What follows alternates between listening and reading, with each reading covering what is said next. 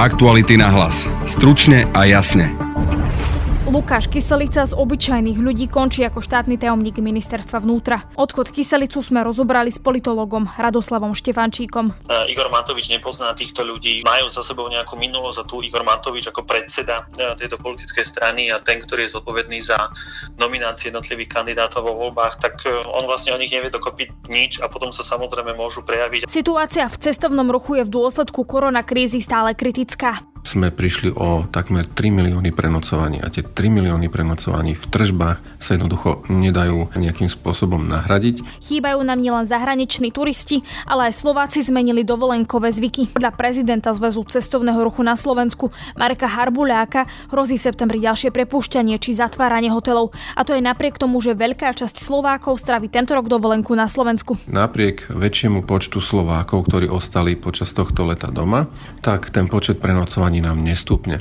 Naopak očakávame aj v tomto prípade síce mierny, ale pokles. No a v nepríjemnej situácii sú aj cestovné kancelárie, ako aj ľudia, ktorí si kúpili zájazdy. Budete počuť Janu Kubisovu z redakcie Aktuality SK. Skôr či neskôr e, proste budú dovolenkári postavení pred situáciu, že budú musieť e, tieto pe- svoje peniaze vymáhať jedine súdnou cestou. Počúvate podcast Aktuality na hlas. Moje meno je Denisa Hopková. Lukáš Kyselica končí ako štátny tajomník na ministerstve vnútra. O Kyselicovom odchode informoval na sociálnej sieti premiér Igor Matovič. Status nazval Hrdina odchádza. Kyselica podľa informácií denníka N kandidoval do parlamentu ako tajný príslušník vojenského spravodajstva. Počas predvolebnej kampane o tom nevedeli ani členovia hnutia Oľano, za ktoré sa uchádzal o mandát. Situáciu sme rozobrali s politologom Radoslavom Štefančíkom. V poriadku to určite nie pretože vlastne odchádza do ako keby vyššej pozície aj napriek tomu, že bude radovým poslancom treba povedať, že Slovensko je parlamentná demokracia a parlamentu máme na to, aby kontroloval vládu a v tomto prípade vlastne pán Kyselica odchádza ako keby do vyššej funkcie, takže určite to nie je v poriadku, že pán e, Kyselica sa vzdáva iba pozície štátneho tajomníka, ale bude mať tak možnosť kontrolovať vládu. Ak by mal vyvodiť zodpovednosť, tak aj vzdať sa toho kresla poslanca. No bolo by určite úprimné, ak to skutočne myslí vážne a skutočne si myslí, že pochybil, aby sa vzdal nielen e, funkcie štátneho tajomníka, ale prakticky aby odišiel z politiky, pretože tie vážne podozrenia, že ako tajný mohol kontrolovať či už Igora Matoviča alebo niekoho z Oľano e, sú skutočne vážne. Prečo sa podľa vás Igor Matovič zastal Lukáša Kyselicu, ak teda aj vy ste teda spomenuli e, a sú rôzne špekulácie, že či teda nemohol pehovať Matoviča? Tak ide samozrejme bezprostredne o ďalší škandál, ktorý sa spája s touto vládnou, najsilnejšou vládnou politickou stranou, takže možno, že Igor Matovič nechcel samozrejme vyzerať zle, lebo v tomto prípade to vyzerá tak, že najväčší problém tejto vlády je v podstate nie nejaký malý koaličný partner, ale je to práve eh, najväčšia politická politická strana, ktorou je momentálne Olano. To môže byť jedna stratégia. Zase bezprostredne niekoľko dní po kauze diplomovka ide o ďalšiu, si myslím, veľmi vážnu kauzu. Takže Olano tým môže samozrejme utrpieť nielen na dôveryhodnosti, ale môže sa to samozrejme odraziť aj na prieskumoch verejnej mienky a pozícia Igora Matoviča môže byť oslabená aj vo vzťahu k vládnej koalícii. Na druhej strane skutočne možno, že Igor Matovič má nejaké informácie, o ktorých my momentálne nevieme a možno, že si len naivne myslí, myslí, že e, pán Kyselica skutočne nič nevyviedol. Myslíte, že tam môžu na Igora Matoviča čakať aj nejaké vôdzoka, že ďalšie našľapné míny, že na kandidátke mal veľa neznámych ľudí, o ktorých, o ktorých možno ani nevie, že čo má čakať? Myslíte, že tam môže byť e, ešte niečo ďalšie také, čo by v podstate mohlo sa zaskočiť samotného Igora Matoviča?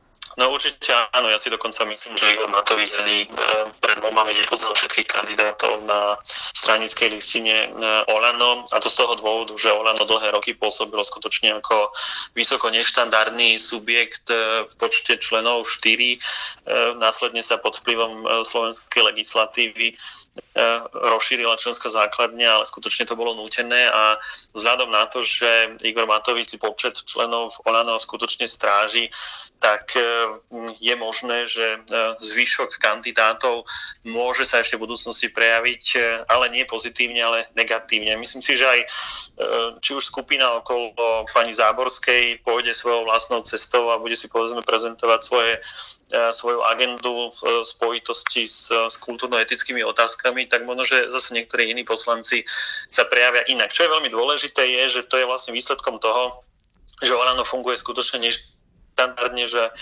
Igor Matovič nepozná týchto ľudí, že ľudia majú za sebou nejakú minulosť a tu Igor Matovič ako predseda e, tejto politickej strany a ten, ktorý je zodpovedný za nominácie jednotlivých kandidátov vo voľbách, tak e, on vlastne o nich nevie dokopy nič a potom sa samozrejme môžu prejaviť, ako sa e, prejavil pán Kyselica pred voľbami a to znamená, že fungoval ako, ako vlastne tajný agent. Skutočne sa môže ešte v budúcnosti ukázať niečo veľmi negatívne a myslím si, že Olano je v tomto kontexte veľmi slabý článok vo vládnej koalícii. Keď spomínate tú vládnu koalíciu, čo teda tie samotné vzťahy tam, pretože uh, videli sme teda prvú kauzu Borisa Kolára, kedy sa aj teda koaliční partneri uh, vyjadrili, uh, že sú proti, samozrejme potom potom teda bol pán minister školstva a napokon Igor Matovič, najnovšie aj Lukáš Kyselica. Čo to môže znamenať pre tie samotné vzťahy tam v tej koalícii? Čo sa tam asi teraz momentálne deje?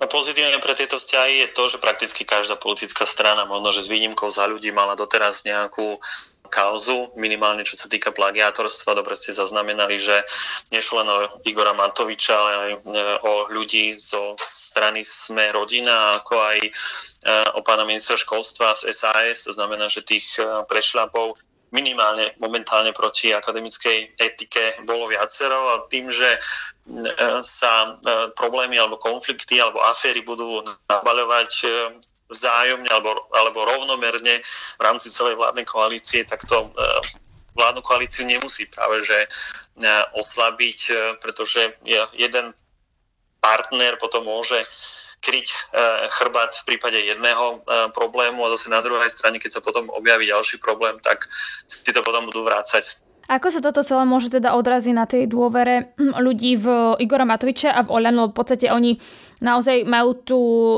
filozofiu, prezentovali sa ako bojovníci proti korupcii s korupciou a v podstate, ako sa toto môže odraziť na tej dôvere? Že ďalšia kauza? No to môže byť samozrejme veľmi vážny problém. Že ten problém nie je ani tak dovnútri, ten problém ani nie je tak dovnútra vládnej koalícii, ako práve návodok smerom k verejnosti, pretože sa predpokladá, že druhá väčšina e, voličov Olano e, volila túto politickú stranu práve kvôli e, protikorupčnej rétorike jeho predsedu, po prípade niektorých iných nominantov tejto politickej strany a ak voliči budú vidieť, že Igor Matovič sa prakticky len minimálne odlišuje od svojich predchodcov, tak to môže samozrejme spôsobiť také negatívne rozčarovanie z politiky. Na jednej strane to e, môže e, vyústiť e, vo väčšiu apatiu, znechutenie, znechuteniu alebo k znechuteniu voličov, či už politika alebo politických stran, politickým stranám. Igor Matovič, alebo celá táto vláda koalícia zatiaľ neukázala, v čom zásadnejšom sa bude líšiť od eh, predchádzajúcich vlád, ktoré boli vedené stranou Smer. Cestovný ruch je po koronakríze v problémoch. Trápi ho nielen nedostatok zahraničných turistov, ale aj našich. Slováci totiž zmenili dovolenkové chute či zvyky a nevyužívajú toľko hotelov či služieb. V cestovnom ruchu tak v septembri hrozia bankroty či prepúšťanie.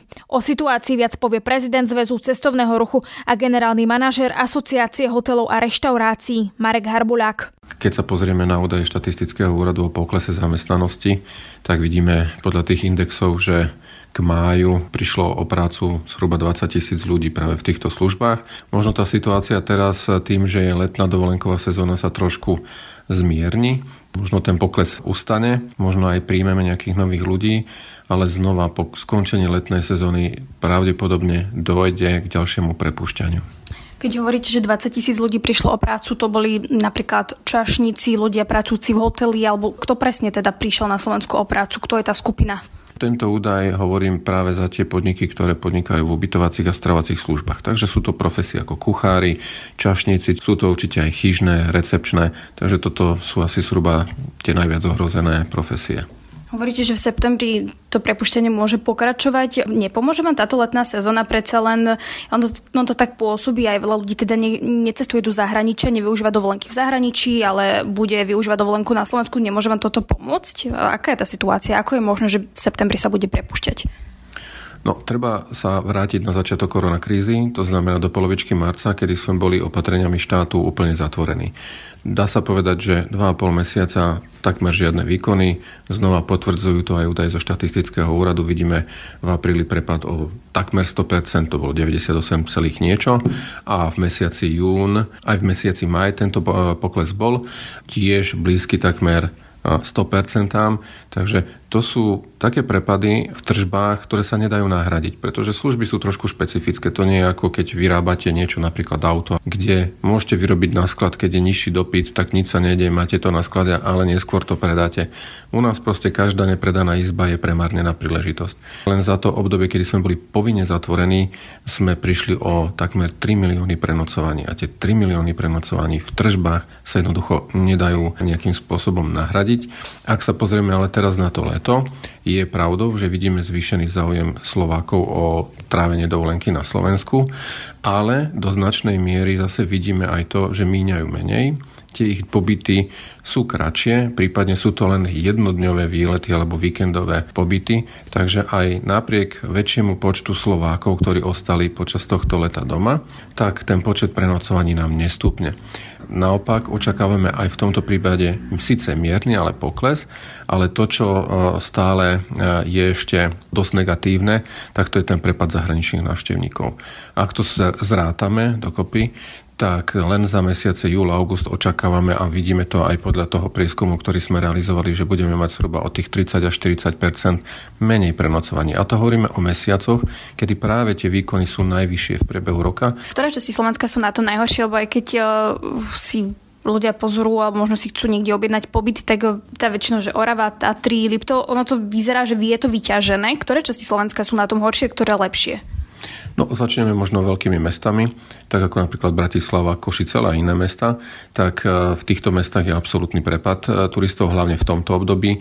A jednak nie je ani biznis klientela, nie sú ani zahraniční turisti a tuto, tuto očakávame až 70-percentný prepad v počte prenocovaní. No a čo sa týka tých ďalších regiónov, možno vysoké a nízke Tatry, prípadne malá, veľká Fatra, to, čo som spomínal kvôli tej turistike, tak vidieť tam viacej tých turistov.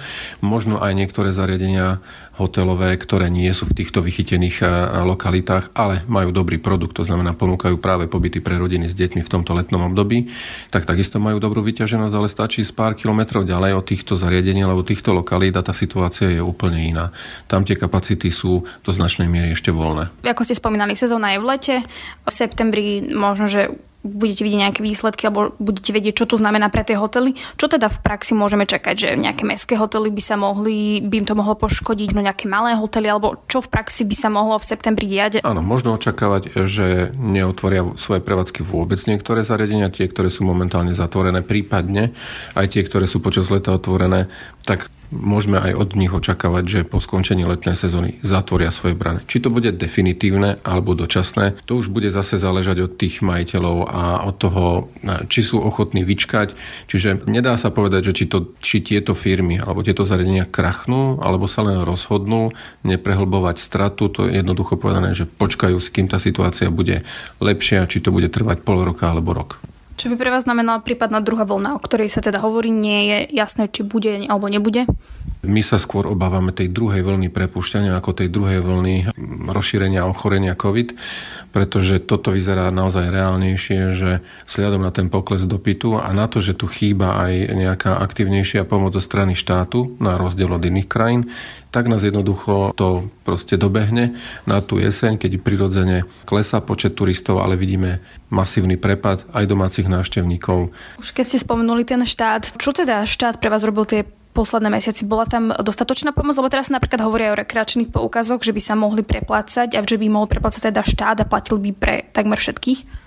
Zatiaľ je to v rovine len nejakých rečí. V prípade, poviem, tých rekreačných poukazov máme tam už nejaký možno konkrétnejší výsledok, že teda je pripravený nejaký zámer, ktorý by mal byť predložený na septembrovú schôdzu Národnej rady, ale hovorím, že mal by, pretože pokiaľ podľa tých informácií, čo mám zatiaľ, zatiaľ sa tak nestalo, takže v rukách de facto nemáme nič. Pre cestovný ruch, teda pre hotelierstvo, gastronómiu, aj, aj pre iné služby zatiaľ platí len tá všeobecná pomoc, ktorá tu platí aj pre pre iné sektory, čiže tá prvá pomoc, prípadne tie finančné nástroje, ale tie nie sú postačujúce a vidíme, že v iných krajinách sa príjmajú množstva iných opatrení práve len špecificky na oblasť cestovného ruchu, lebo toto je jedno z najviac postihnutých odvetví.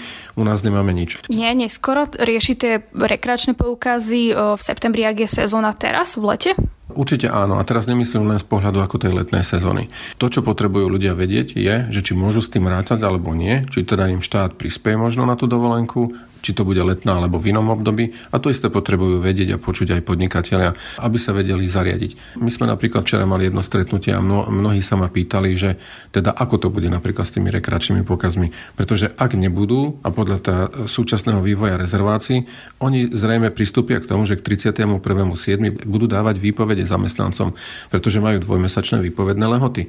Pretože nevedia a nemajú v rukách žiadne garancie ani istotu alebo ani svetielko nádeje, že niečo sa príjme ešte keď pred mesiacmi sa riešil presne cestovný ruch, tak Igor Matovič, a teraz že hrubo parafrázujem, myslím, že hovoril o tom, že by ste sa mali aj vynájsť a nemali by ste len čakať od štátu nejakú pomoc, ale dá sa to vôbec? Táto situácia nevznikla tým, že my nevieme nejakým spôsobom poskytovať kvalitné služby alebo podnikať alebo si robiť propagáciu.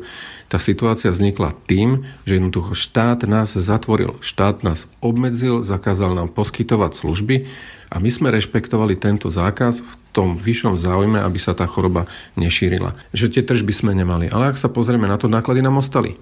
My sme verili tomu, že teda tie nástroje pomoci budeme môcť čerpať a teda sanujeme aj mzdové náklady. No ako som povedal, štvrtina zamestnávateľov to nedokázala využiť. Tu máme ešte množstvo iných nákladov, ktoré nám ostali a ktoré sa nejakým spôsobom neriešia. Ale zase sme aj pri tom pocite strachu. Ak sa napriek tomu, že prevádzky môžeme otvárať, tie štyri fázy prebehli, ale vidíme masívne strašenie z úst politikov. Ťažko sa takto pracuje, ak neustále ste pod tlakom negatívnych informácií. Ja netvrdím, že nemáme byť opatrní, ale nestrašme tých ľudí.